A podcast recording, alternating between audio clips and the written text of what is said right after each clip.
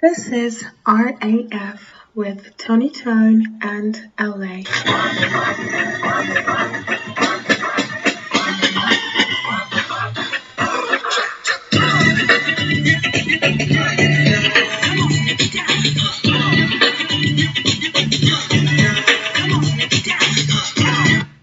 Yo, what's up? It's your boy LA, aka the Love Ambassador, coming to you straight, live, and direct. Yes, it's time for the Blue Sessions!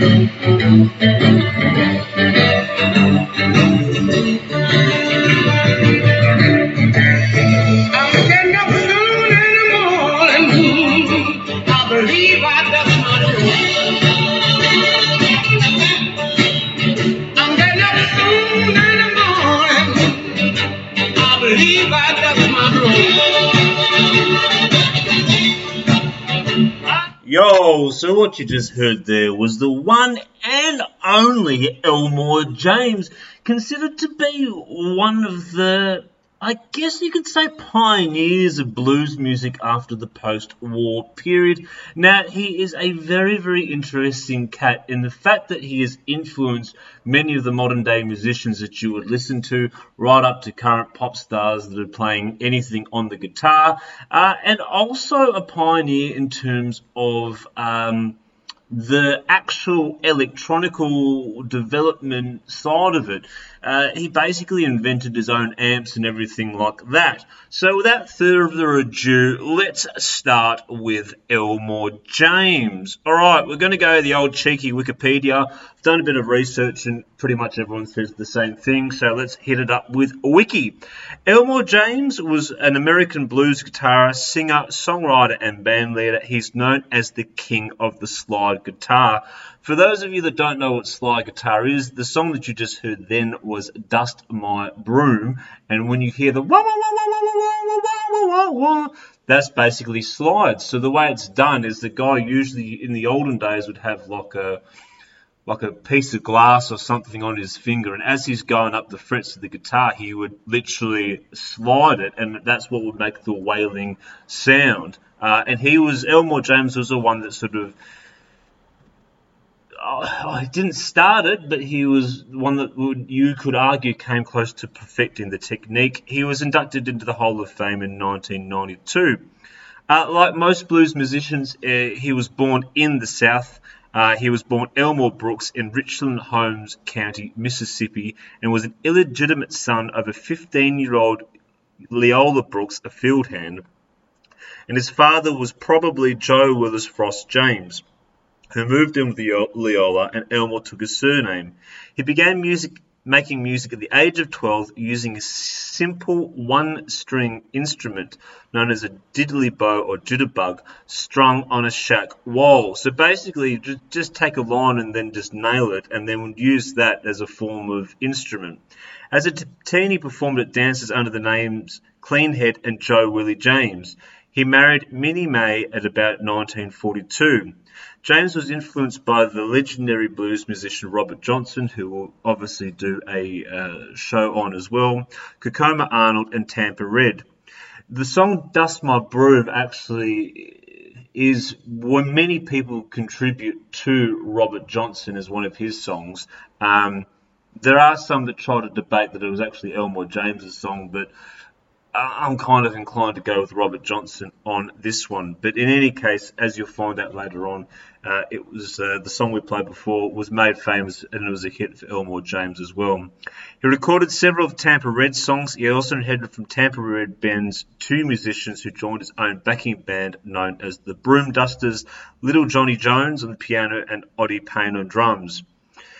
Now, in the late 1930s, James worked alongside Sonny Boy Williamson too. The reason why he was Sonny Boy Williams too was there actually was a Sonny Boy Williamson one who, um, let's just say, didn't meet the best of uh, circumstances in his death.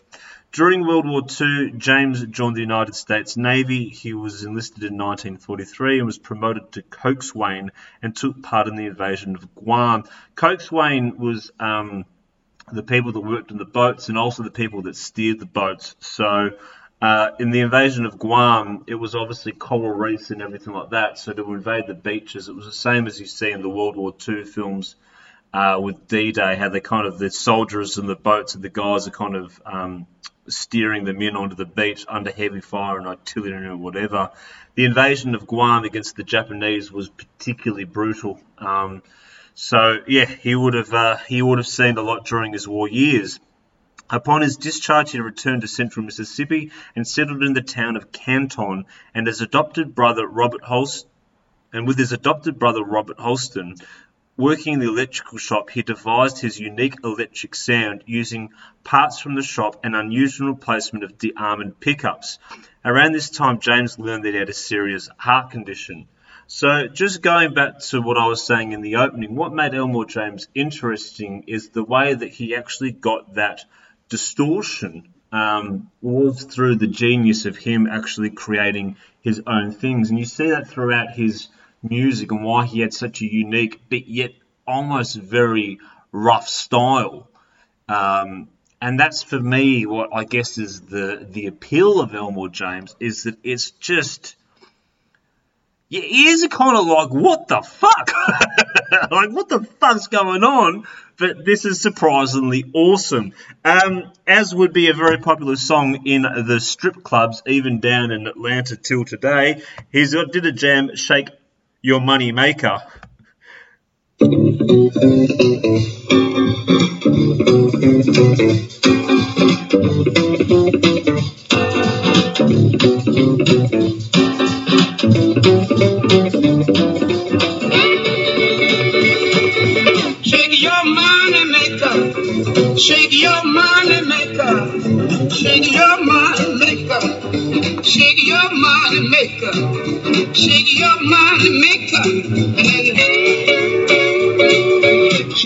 So as you can see, what I was saying is a very kind of coarse sound that comes through, but that's what made it so raw.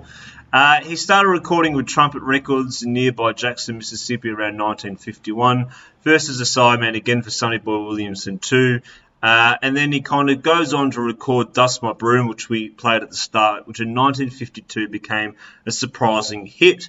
Um, he goes through sort of multiple record contracts and whatnot, but the one that sort of stands out is the Bihari brothers uh, through their scout Ike Turner of the Ike Turner Tina Turner fame. And during the 1950s, goes uh, through multiple record companies, still tied in with the Bihari brothers. Uh, he plays lead guitar in Joe Turner's 1954 R&B hit TV Mama, and in 1959 he begins recording for Bobby Robertson's Fire Records, uh, and there he does a numerous amount of songs and whatnot. Um, so during the 50s, he's sort of na- nailing out hits and whatnot. And uh, yeah, he's, he's becoming kind of quite a staple musician. Um, so here's another example.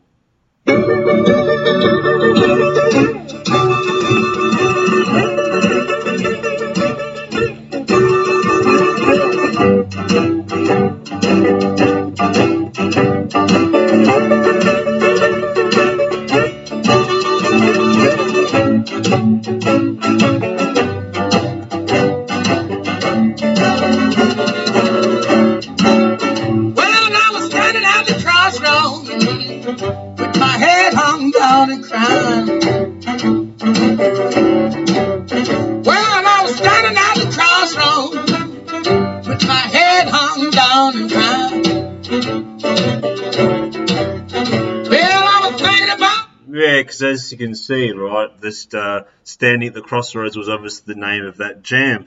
Now he did meet an early death um, from heart failure, which he, he had always had problems with his heart around 1963, and that's before he properly sort of took off. But I'm going to deviate for a moment. Um, and give a written explanation by George Adams, who is a Belgian blues fan who was taken to the Chicago um, blues clubs, which, I, as I said in I think one of the previous episodes on Freddie King, the South Side before it became freaking mental and Chiraq uh, had a really burgeoning blues scene in sort of 50s, 60s, 70s, maybe even up to more recent than that.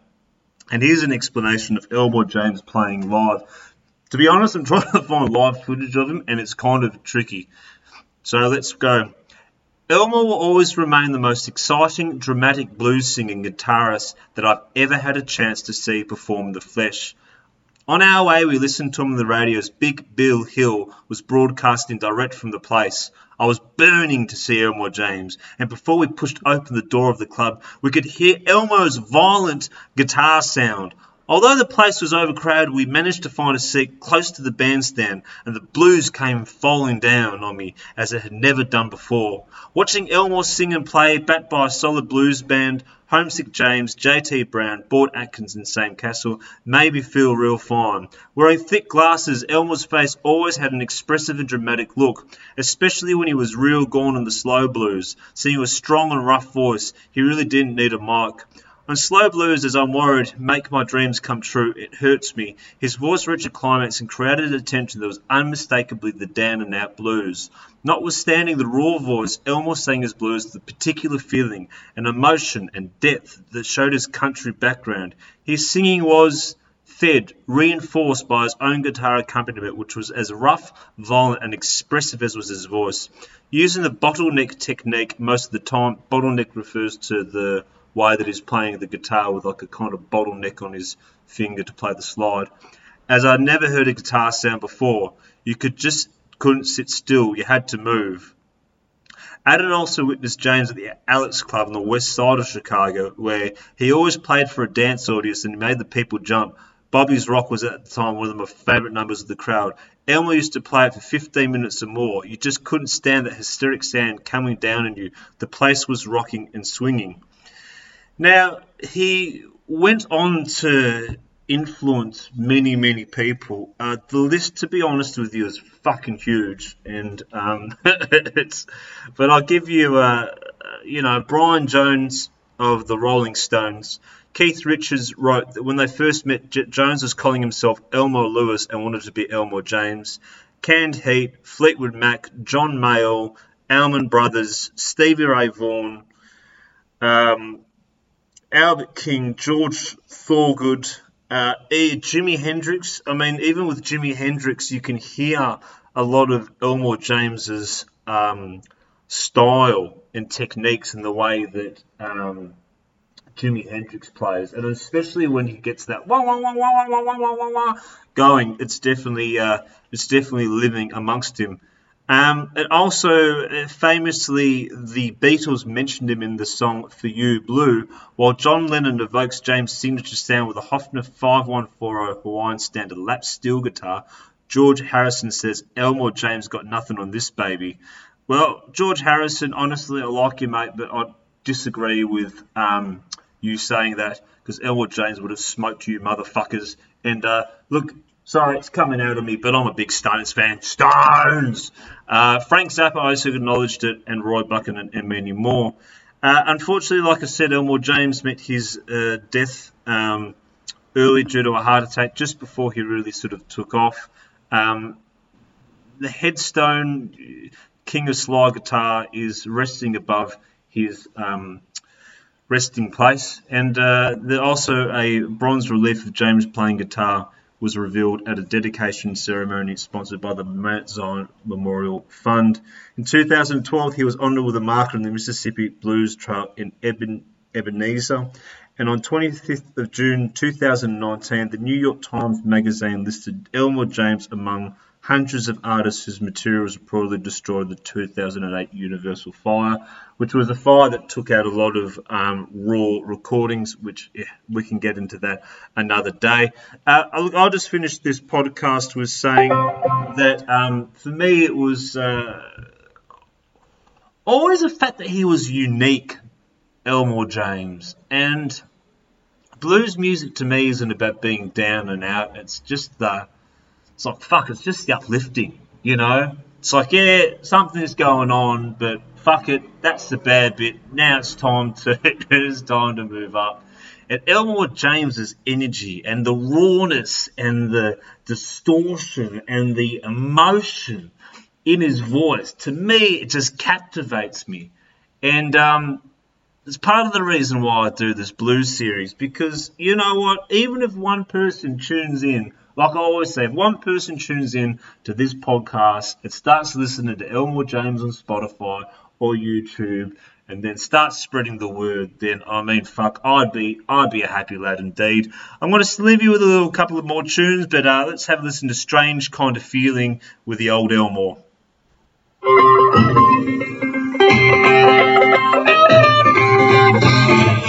I